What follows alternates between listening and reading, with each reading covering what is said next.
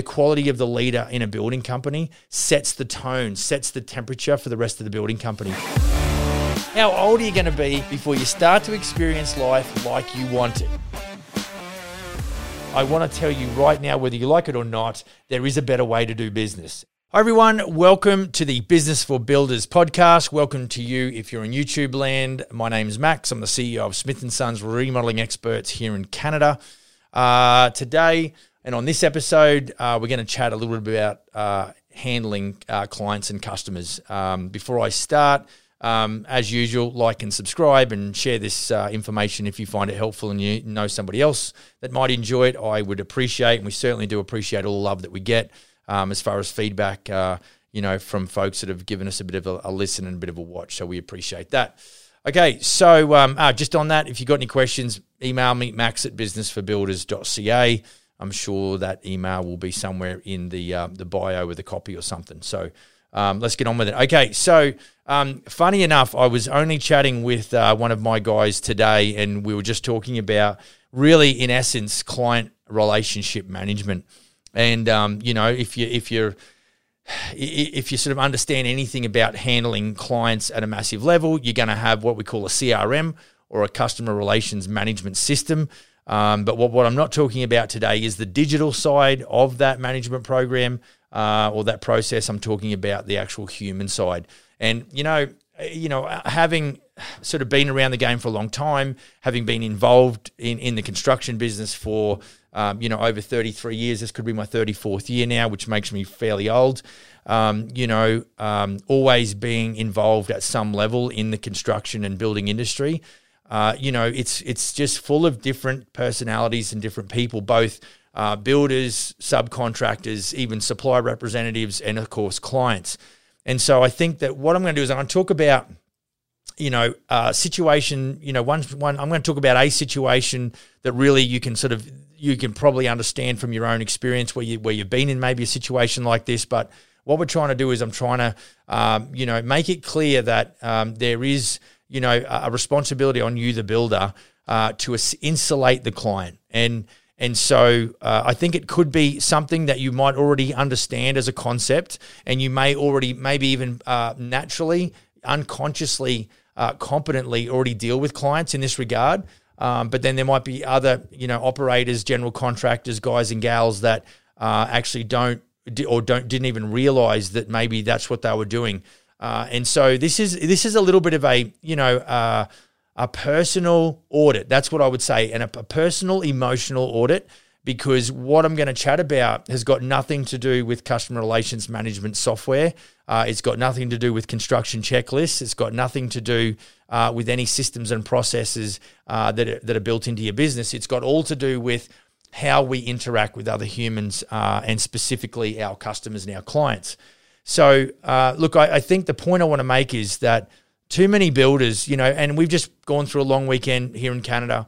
And uh, so I'm recording this on a Tuesday. You'll hear this on a Thursday. Maybe if you're overseas, you know, uh, down under, you might hear this on a on a Friday. But uh, nonetheless, you know, after a long weekend, there's all kinds of stories that you can probably tell uh, your clients, good and bad. And I think I think what underpins this philosophy, or what I'm going to chat about, is you've just got to maintain a level of professionalism. Like um, you know, one thing that comes to mind is that I will never share a, a beer with a client during construction. You know, we, we do mostly renovation work uh, and projects. And so, uh, for the most part, the clients are still living in the home. And of course, if they see activity on site, they want to be generous and they want to, you know, maybe, you know, knock the froth off one or two. Um, but I, you know, for me personally, uh, I've got to keep my professional distance uh, because because you know, whilst everything is rosy and it's like I've never had a bad first meeting. You know, at contract signing time, there's all it's all happy days, and the expectation is very alive, and and you know they're looking forward to the the project uh, to be built, and so you know it's it's like I want to, in the event that I have got to exercise what I call firmness with courtesy. In other words, there's something maybe that the clients have uh, got their heart set on that we can no longer do because we've now you know peeled walls apart or floors apart or whatever. Um, I've got to be able to address that again in a in a professional manner. And I really don't want to uh, feel like I'm being leveraged by the client because they've fed me a couple of beers. So, you know, I would really urge, you know, and, and so that just is a, is a good intro. It's a good opener uh, to what I'm talking about because, um, you know, I think as the project goes on, we get a degree of comfortability with our clients. Uh, you know, obviously, uh, you know, I'm dealing with one, uh, you know, situation where we've just met the client for the first time.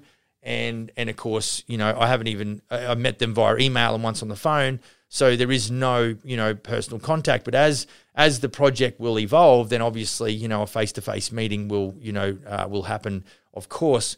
And so it is very kind of professional, and, and, you know, we don't know each other. But as you get to know the client uh, more and more, and you decide to, you know, go to a building contract with said client, uh, what you'll find is that you'll you'll you know you'll develop some sort of um, low friction, you know, hopefully happy relationship uh, as far as that project's concerned, which is great, which is what I want for you is to be able to go from the start right through to the finish and, uh, you know, have, have a really good positive outcome because you know that I bang on about, you know, getting video t- testimonials from clients. And unless they're, you know, uh, really happy with the way you know you've treated them and the product you've delivered, then they're certainly not going to give you any any any daps or any pat on the back, you know, on video. That's for sure. So uh, don't confuse. I don't want to be standoffish and unfriendly and, and, and you know non-personable. I'm just saying that there is. You've got to know you know where the where the cutoff is. Um, and so a good illustration of you know customer management might be that when you do come in after a weekend. I think when you get to the, the, the project and the client happens to be there, you, you don't want to start banging on about you know how your you know what you did on the weekend really. Um, if they want to talk about what they did in the weekend be friendly acknowledge what they're saying and get on with it. But it's not storytelling time. Um, so there's no you know there's no massive reason why you've got to go into that. It's not building rapport. What's going to build rapport is you getting the job done. And so you know we we need to have two ears and, uh, and one mouth and use them that way uh, but ultimately, we're not there because you know you want to get the job done too. The flip side of that is, and this is why it's such a fine line, you, you certainly don't want to be conversational either. I just think what you need to do is is is be minimalistic in your you know the, the, sharing of your, your personal situation or what you might have done on the weekend, and and that what that does is it maintains certainly a high level of of uh, professionalism in the eyes of the client, um, but they also understand that you are you are personable and you're friendly um, but you're very professional in your approach. So that's sort of one, you know, that's one area where I think as builders, and now all of this really uh, is hinge, it hinges off. Uh, and if you've ever heard that that saying that uh, you know big doors hang off small hinges, so you know for, for this might be a very you know small principle, and you might think it's a pretty easy one to execute, and you might even think you're doing it pretty well. Um, but really, what it does is it you know it, it hinges off your own personal security, and so um, which is fine when we're just covering off, you know, chatting about the weekend. You know, um, most of us are fairly friendly, approachable type of guys and gals, and we don't mind a chat. Uh, I used to be accused all the time of chatting too much on building sites and get my ass kicked because of it. Um, but I think uh, what what I'm sort of trying to get at is that most most guys probably talk too much and and maybe share too much. That's probably you know it's like too much information. Um, and then the second, you know, the other the other part of this principle is that uh, which is which is a fairly benign thing, and this is why I would say that your own personal security, in other words, your confidence in yourself to know who you are, is really going to help you along this way. If you're busy um, trying to prove something to somebody else with maybe money you haven't got, uh, to people who don't give a shit, uh, you, you really well, that's it. That's an indicator that you're not securing yourself. I mean, I, I drove a 20 year old pickup truck here selling franchises until my business partner told me that it was embarrassing and I should upgrade my vehicle uh, because I just had nothing to prove. I was really excited about the, the, the, the opportunity and the value it presents to general contractors. Um, what I drove was irrelevant. It made no difference because I was so pumped about the opportunity and the way I communicated that was from an authentic opportunity standpoint, not trying to impress anybody. So, um, so what I'm what what I think when I go a little deeper is that you know when you've got a situation whereby you've got a sub trade that or a supplier that's let you down, um, what what you can do is you can f- you can focus on um, how you're a victim of the situation. And this is, I think, this is where I want to really go with this. You can either be an above the line thinker or you're below the line thinker. Winners think above the line. Non winners uh, I don't want to say losers, but non-winners, uh, they like to loiter in all of the, you know, woe is me. Um, you know, they'll be the ones always complaining that they can't get a, a park uh, a parking spot close enough to the front door of the, the shopping center or whatever. Whereas when you've got some weight issues like I do, you kind of need an excuse to get your steps up. So um, you know this is this is the the proactive way of looking at things versus the reactive or the the victim mindset. So you know for me, it's all about taking that lemon and creating lemonade. We are going to face challenges.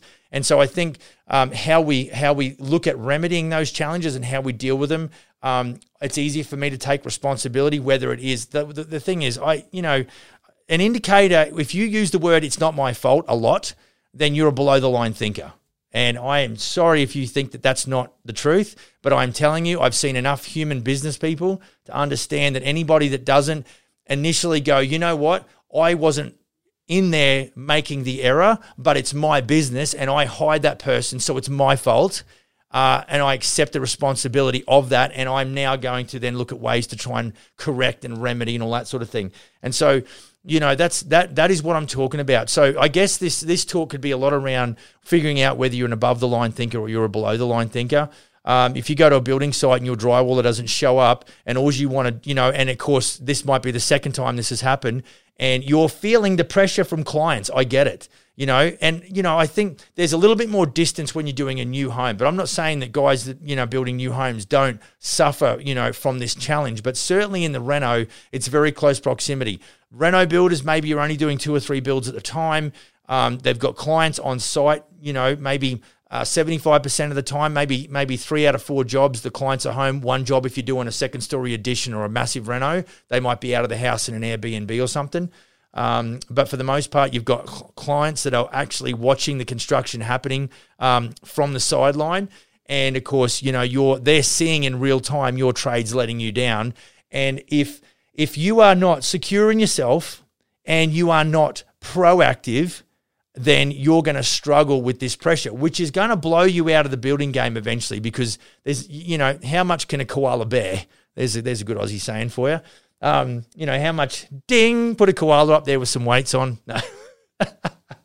how much can a koala bear? So it's gonna it's gonna be putting so much pressure on you that if you're a, a, general contractor or a builder, you could find yourself going back into your comfort zone and maybe just doing you know um, framing and forming and you know concreting or whatever uh, because it's like well I don't have to deal with as many clients, but you you know you know that might not be the thing you want to do, uh, and so you know I think with you know for you as an individual, you've got to figure out you know that you, you need to work on your, your personal security as far as your belief in yourself and your own expertise.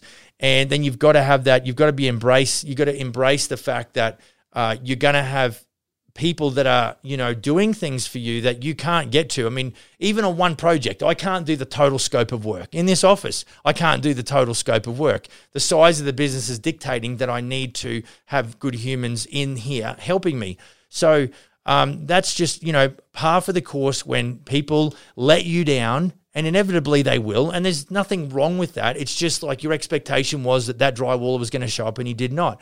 Now, um, like I started out the show saying that I was chatting with one of my general contractors. We we watched this happen over the last probably two to three weeks, maybe a little longer, whereby my general contractors uh, positive outlook on what was happening, proactivity as opposed to reactivity. Um, he's he's got a, a really good um, you know attitude towards handling high pressure situations, and it really did uh, in the eyes of the client his ability to to uh, not take control, for, you know, like in a bombastic way, but he was very candid. Uh, there was there was a lot of you know we, we, he shared with the client what the frustration was, and then he was very orderly in in the execution of of bringing about a result. And and throughout that bringing about a result, there was a few pivots that had to be made or a few adjustments because the reaction from the sub trade wasn't the way you know the reaction or the response wasn't what he expected, and he had to pivot.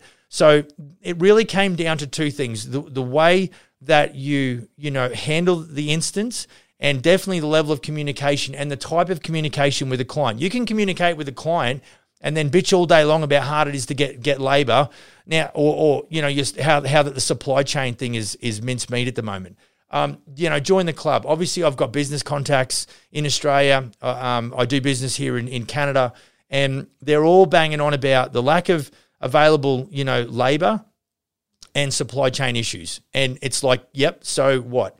And what I what I friggin' hate is just hearing the same when I rock up and I'm literally have it's like, you know, Groundhog Day. I'm hearing the same BS coming out of this guy's mouth and he's so friggin' negative. It just drives me friggin' crazy because not that it's just the tone which annoys me, but it's it's the whining.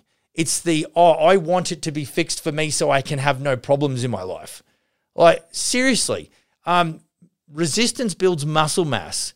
You know, you should actually be thankful that you are getting something that's forcing you to get better. Because I am telling you right now, my friend, it's not about that life should be easier for you um, because it's just not. Anyone that's successful has embraced the fact that challenges and struggles is a part of the process. And if you want to be a big shot business guy or gal, um, you're just going to have to be a firefighter. Uh, you're going to have to be better at handling human resource. You've got to always be tweaking systems. Um, you're going to have the rug pulled out from underneath you a lot. And so your attitude better be one that that says, you know what, I just bit the dust, but I'm sure I can learn from this instance. I'm sure there's something that I can pull out of this that's going to make you know me a better operator. Um, rather than saying, why does it always happen to me? You negative SOB. Seriously, that's business, baby. It's just par for the course. You need to embrace the challenge and use it to your advantage. Use that, use that inertia, use that momentum to help build you. And so, you know, I think anytime that uh, someone that I see someone that starts passing the buck or blaming something else or somebody else, or it's the marketplace or it's the supply chain issues or whatever, there's someone that's a weak operator because they just want it too easy.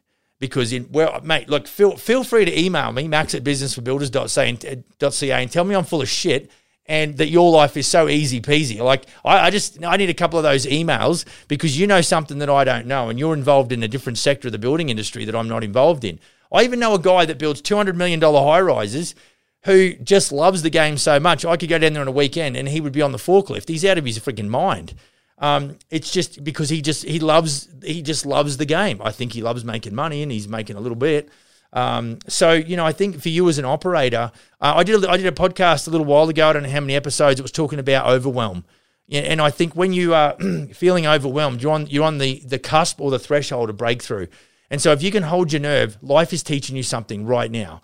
Um, and I think what you can do is if you can grab that as a template in your mind and, and you're able to contain yourself um, and improve your emotional quotient, you need to be able to stand still and and really just uh, you know ascertain what's going on, uh, figure out how you're feeling about the situation, and look at some positive steps. And you know, do what I do. I walk out of this office and I, I, I pace up and down the sidewalk on the phone. I love being outside because here in Canada we're inside for three months because I freaking hate the snow and the uh, and the ice. And look, if if any of our audience is ever in the Okanagan, anywhere between um, you know Sun Peaks in Kamloops to Silver Star here in Vernon, and then of course Big White in Kelowna.